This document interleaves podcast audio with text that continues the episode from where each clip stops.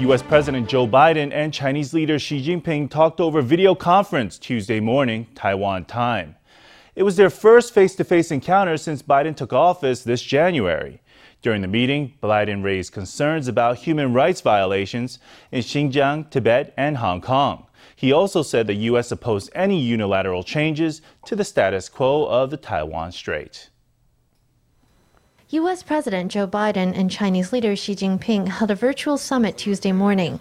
In the second half of the meeting, the two leaders broached the topic of Taiwan, with Xi sticking to his usual rhetoric. 但如果台独分裂势力挑衅逼迫， should the separatist forces for Taiwan independence provoke us, force our hands, or even cross the red line, we will be compelled to take resolute measures. China's Xinhua news agency covered the event in more than 3,900 words, with multiple sections on Taiwan. Ahead of the summit, Taiwan was widely expected to be on the agenda. During the meet, Biden reiterated Washington's stance, expressing concern for Beijing's destabilizing actions in the region. The White House says Biden told the Chinese leader the U.S. is still committed to the one China policy, but Washington opposes changes to the status quo. It was Biden's first video call with Xi since taking office, but the two of them had met before. Uh, I'm very happy to see my old friend. Xi greeted Biden as an old friend after Biden made a point of denying their friendship earlier this year. During Tuesday's summit, Biden told Xi that they needed to establish, quote, common sense guardrails to prevent tensions from escalating. Seems to me our responsibility as leaders of China and the United States is to ensure that the competition between our countries does not veer into conflict, whether intended or unintended. Just simple, straightforward competition. Biden also expressed concern over human rights violations in Xinjiang, Tibet, and Hong Kong, unfair trade practices, and freedom of navigation in the Indo Pacific region, all old issues of contention between the two sides. Biden said he was ready to work with Xi to advance the interests of both their peoples. Xi touted peaceful coexistence and win win cooperation as guiding principles for future U.S. China relations. As the world's two largest economies, China and the US need to increase communication and cooperation. The closed door summit was extensively covered by Chinese state media, a reflection of the event's importance to Beijing. But experts say it will take more than one online discussion to diffuse the hostility between China and the U.S that the sort of the long-term structural challenges between the US and China have really yet to be addressed. This could be the start of a process for that to happen. Analysts said the summit offered no major breakthroughs, but could mark the renewal of dialogue between the two sides. Well, President Tsai Ing-wen went on the DPP's official podcast on Tuesday to talk about the upcoming referendum. She asked the public to vote no to blocking pork imports containing ractopamine. Tsai said that blocking pork imports could hurt Taiwan's bid to join the Comprehensive and Progressive Agreement for Trans-Pacific Partnership. She said that in order to gain entry, Taiwan had to prove its commitment to an open market with international standards. Tsai pointed out that the Ma administration had allowed imports of U.S. beef containing ractopamine, and she said that in opening borders to U.S. pork, her administration had followed the precedent set by the KMT. Since March 2020, non scholarship Chinese language students have been banned from entering Taiwan. But the government says they could soon be getting the green light. Plans are underway to reopen the borders ahead of a Harvard language program that will be held next summer in Taipei. 想再去学攻读中文。 in a video, students in Thailand, South Korea, France, and Ireland say they want to come to Taiwan to study Chinese. Due to COVID border restrictions, many international students are unable to enter Taiwan. Currently permitted are international degree students, as well as recipients of the Huayu Enrichment Scholarship. But students without scholarships still have no way in. The drop in Chinese learners has put a strain on Chinese language centers. The Ministry of Education's entry criterion is based on scholarship status. That's unreasonable. We should consider adopting an entry program similar to the one for migrant workers. We can take a look at their vaccinations, the COVID case counts in their origin countries, and whether there is enough available quarantine infrastructure in Taiwan, and make decisions based on that. According to the Ministry of Education, 32,457 students were enrolled at Chinese language centers in Taiwan in 2019. That figure dropped to 20,674 in 2020 and sunk further to 16,802 in 2021. With no students coming in and old students graduating, language instruction centers have cut class hours and put recruitment on hold. Lawmakers are pushing for a laxer border controls ahead of a Harvard University program that's set to open in Taipei next summer. They say the Summer Academy will provide a good opportunity for exchanges between Taiwan and the U.S. They used to hold the program in cooperation with a university in Beijing, but out of a lack of trust in Beijing, they're collaborating with Taiwan instead. If our border restrictions don't allow those students to come, that will greatly reduce the exchanges between our two countries and shut down opportunities that could upgrade our friendship. Regarding the proposal to let language students enter Taiwan, the Ministry of Education will draw up feasible plans as soon as possible to let them enter, perhaps in batches, in a safe and orderly way. The Education Ministry says it's planning special entry authorizations for Chinese language students. The CDC and Foreign Ministry have expressed support for the plan. Officials say that reopening the borders will give a boost to the language instruction industry and help more people discover what Taiwan has to offer. And turning now for a look at Taiwan's bilingual education. In the year 2020, Chang'an Junior High School in tai Taipei launched an experimental program for all of its seventh graders. In this program, students are taught subjects like music and physical education through the English language. These students, who are now in the eighth grade, are thriving in their unique immersion courses. Let's stop by to meet them. Okay, are you ready? Are you ready? Five, six, seven, eight. Here at Taipei's Chang'an Junior High, this physical education teacher is leading a calisthenics routine. He uses simple English paired with body language to guide students through the moves. 英文融入这一块的时候，其实很重要的就是 When you're integrating English into this field, it's actually very important that you change your instructional design because you want to give students the opportunity to listen and to speak. For example, when I start the class, I greet them and ask them how they are. They greet me and ask me how I am. Through this, I get them used to saying good afternoon. Chang'an Junior High's experimental bilingual course uses an approach called CLIL, which stands for Content and Language Integrated Learning. This means that subjects like physical education are adapted and taught using the English language. The CLIL method helps students get used to using English in their everyday interactions. very good. Okay, one, two, three. One, two, three. Okay, do it again. Okay. 经历了这一次健身操， After going through this calisthenics workout, I'd say it's pretty fun. When I practiced it today, the teacher noted whether my footwork was wrong. In elementary school, English was never used as a language for instruction. It's actually quite interesting. 就我们目前八年级这一届的一个情况来讲， Looking at our first cohort, our current 8th graders, their grasp of English has improved greatly compared to their performance under the older methods. We often say the key to the success of this education reform is the teachers who are on the front line. Talented bilingual faculty can create a natural learning environment, one that seamlessly blends English learning into students' daily life. Bilingual education models like this one help children learn faster and easier so that they can become more competitive internationally.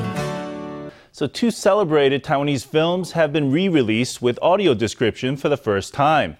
The technology enables people with visual impairments to enjoy a movie fully with the support of a narrator. While common in some countries, it's still a rarity in Taiwan.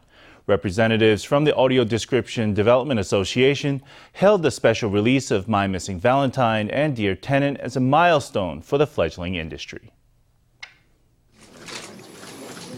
来左边，左边， Cast and crew from My Missing Valentine and Dear Tenant gather on stage. The Golden Horse winners are here to celebrate the release of audio description for their films.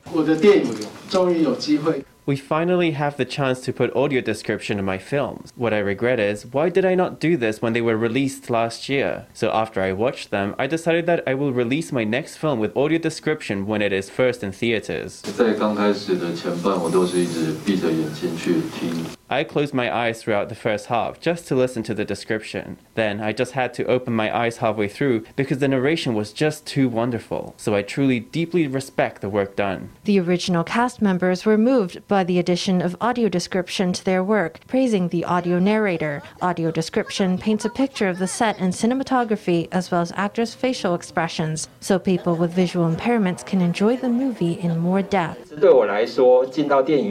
For me, it has been a really, really important dream, I suppose, to go into a movie theater. Or maybe you could say it was a fantasy, something I didn't know how to hold. Anyway, it seemed like something that would be so, so hard to make happen in this movie of my life, but it finally happened last year. But for us, making this happen can't start and end here. We hope it will have a greater future. Going to see a movie in a theater was once a far off dream for some blind or visually impaired audience members, but with audio descriptions, they can head to the theater together with their sighted friends. Currently, few people have the skills to narrate audio description in Taiwan, limiting the number of movies that can be released this way. I think the development of audio description is a professional service. So we need people who are highly visually perceptive and who have voice talent to join the profession. They also need professional training. They need a few years to be trained. The Audio Description Development Association is calling for more talent to join the ranks of the industry and for greater government support for the fledgling service. In just a few years' time, people with visual impairments could have a whole selection of movies to choose from. And moving now to the vaccination campaign. Taiwan's single dose coverage now stands at 76.42%. Two dose coverage has surpassed 42%. Officials plan to allow vaccine mixing in the next round of inoculation. And about 970,000 AstraZeneca recipients may be offered the option of Moderna or Pfizer as a second dose. Let's hear from the CCC. 十五期呃，如果要开放混打的话， 那呃 BNT 跟莫德纳大概都会都可以纳进去啊。 If we open up mix and matching in the 15th round of vaccinations, the choices would be Pfizer or Moderna. There will be about 970,000 people eligible for a second shot of AstraZeneca. That's to say, there will be about 970,000 people who would be able to get a second shot of AstraZeneca or a second dose of Pfizer or Moderna. Taiwan reported no local COVID infections or deaths on Tuesday. It did report two imported COVID infections, both in people who have been fully vaccinated. One had gotten two doses of Pfizer, and the other had received China's uh, Sinopharm vaccine. Ahead of Spring Festival, Taiwan is moving to control the price of quarantine hotels. Hotels that don't raise prices are entitled to an extra government subsidy of 500 NT dollars a night. Hotels that do will lose a subsidy of 1,000 NT dollars a night. The government is also asking more hotels to become quarantine hotels for the month of January. And to sweeten the deal, it's offering up to 3,000 NT dollars a night for every room that goes unsold that month. 过去来讲，大概都是需要花到一个月的时间。 Given what we've seen in the past, the preparations will need about one month. If we need to make arrangements in response to this new policy, we would respect the fact, but we would be very worried about issues of epidemic prevention and safety. 如果照它原来的价格超出百分之二十，就叫做呃哄抬价格了。 if a hotel raises prices by more than 20%, that's what we call jacking up prices. If there is such behavior, we will suspend our subsidy of 1,000 NT per night. We will instruct the Tourism Bureau to strengthen its market supervision.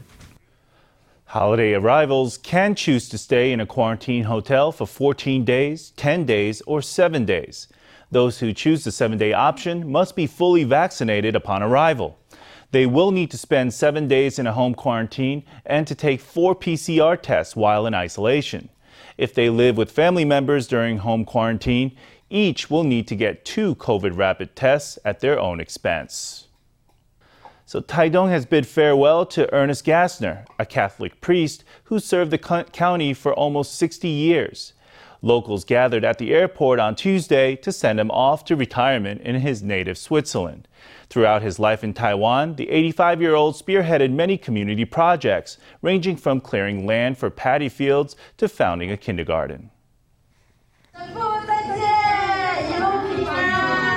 One by one, churchgoers hold the priest's hands and hug him goodbye. Reverend Ernst Gassner left Taiwan on Tuesday after serving Taidong for almost 60 years.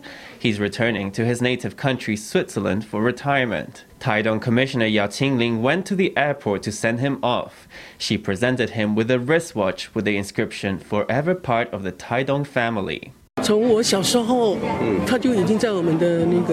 He served the church ever since I was small. He's like a father to us, so a part of me can't bear to see him go. Gassner is 85 years old. He arrived in Taiwan in September 1964 and served Taidong ever since. In 2003, he became the head of the Taiwan chapter of the Bethlehem Mission Society and was named honorary citizen of Taidong. In 2017, he became a naturalized Taiwanese citizen. Thank you all for letting me be your friend. You have all made me very happy. When I am back home, I will carry all your faces in my mind. Your hearts are in mine. The priest thanked his friends before his departure. In Taiwan, he didn't only spread the gospel, but worked on projects that improved the lives of people in remote mountain communities. He established funds for mutual aid, launched embankment repair projects, and even opened up land for paddy fields. In 1976, he opened a kindergarten in Taidong's Luye Township, which later came under government management. A children's choir bids Gassner farewell. Locals say they'll long remember the selfless priest who brought warmth and comfort to his adopted home. For the average Joe, buying a house in Taipei is next to impossible. And pretty soon, the same might be said for Hsinchu. According to bank appraisal data by, released by the Joint Credit Information Center, the average Hsinchu home was valued at 11.98 million NT dollars in the second quarter this year. That's an increase of more than 1.92 million NT dollars compared to the same period in 2020 in 2020. This is the greatest yearly increase anywhere in Taiwan, beating even Taipei, where prices went up 1.84 million NT dollars. The third greatest rise was seen in Chiayi City, where prices increased by more than 700 NT dollars, 700,000 NT dollars, sorry.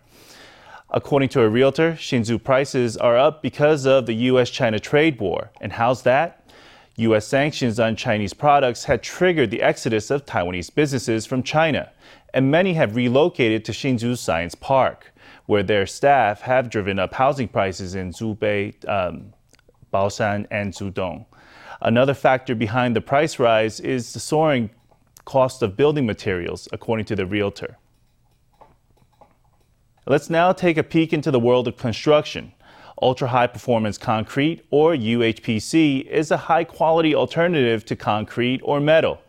Its comp uh, compressive strength and resistance to fire make it excellent for storage. Cement experts say it could even make buildings more resilient in the face of extreme climate upheaval. But it's not taken the construction world by storm yet. Let's find out why. A 2.5 centimeter thick door rings smartly when tapped. It may look thin, but it's fire resistant and has a higher octane rating than the walls of Taipei 101.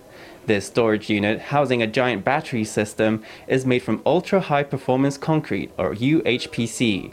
It's more ductile, yet thinner and lighter than typical concrete, making it an excellent alternative to metal. 一般金属柜的话，它 if a typical metal storage unit has a fire, it can easily spread. But with UHPC, firstly, it has high thermal conduction and compressive strength, making it fire resistant and anti flammable, so we can prevent it spreading if a fire breaks out. The material is often used in safes and strong room walls for banks. In China, it's even used for freeway bridges and nuclear waste storage tanks. Taiwan Cement chairman Zhang Anping recently claimed that buildings made with UHPC will last 100 to 120 years. That's potentially double the lifespan of a normal building. And the material is also seen as a good solution for the extreme climate conditions that may be coming. It's three times stronger than other buildings. It can withstand atmospheric pressure of at least 20,000 psi and temperatures of 10,000 degrees Celsius. So, in the face of extreme weather of the future, our storage units will be vastly safer than traditional metal storage units. But the price of the material is prohibitive. Much more expensive than normal concrete, it's only used on public infrastructure. Perhaps as concerns grow over the suitability of construction materials for our changing climate, UHPC will gain more supporters. Now that winter is approaching, hot drinks are becoming once again a popular choice at many beverage shops. Some brands have already launched winter marketing campaigns with enticing menus featuring warm bubble teas and tea lattes. The cold is also helping a local charity sell coffees to raise funds for people with intellectual disabilities. Formosa News reporter Stephanie Yang has the details. Pearls, milk powder, and hot tea go into a cup and get a thorough stir. In just a few minutes, this piping hot pearl milk tea is ready to drink. Taiwan loves cooling off with cold handshaken drinks in the heat of a summer day. But once the mercury starts dropping, demand for hot beverages soars. Uh, My favorite hot drinks are bubble milk tea and honey pu'er tea. It's tasty. A beverage store has released its top 10 drink recommendations for a cozy winter. The classic pearl milk tea is first on the list, followed by oolong green tea, black tea latte, premium green tea, oolong milk tea, Ceylon milk tea, pearl black tea latte, cocoa latte, pu'er milk tea, and sesame milk tea. When low temperatures hit, hot beverage sales increase by about 20%. Milk tea has a unique, rich, and mellow taste, and the tapioca pearls become chewier in the hot milk tea. That's why it's more popular than the other drinks. Seven of the teas in our top 10 list are all milk teas. At this other drink shop, a woman with intellectual disability pours milk into coffee. Then she carefully creates a smiling face with the foam. This is a charity pop up coffee shop organized by the Direct Selling Association and the Children Are Us Foundation. The event was supported by award winning barista Jian Jiachen, who offered tips on how to brew a good cup of java. So, how do you make tasty coffee? The first step is to use freshly ground beans and brew it on the spot. Don't let it sit for too long. Drink it right away. This prevents oxidation and the ingestion of aflatoxin. I think they are very talented and very persistent. They were very focused on learning the tips I taught them for making a finished product. We only practiced once or twice, and they did a great job. I think with more opportunities and practice, they will keep improving. Indeed, during the level 3 COVID alert, most people were afraid to visit our stores. Our business was down by 80%. I'm very happy that welfare events are slowly being allowed again so that we can continue with our hard work. The Children Are Us Foundation has helped many people with intellectual disabilities find employment. About more than 1,000 people every year. We have restaurants, bakeries, pastry factories, gas stations, and so on. These places offer supported employment. All proceeds from the coffee fundraiser will be donated to the foundation, which hopes that more people can lend a helping hand and bring warmth to all corners of society this winter. For Formosa News, Stephanie Yang, Zongshu Hui in Taipei.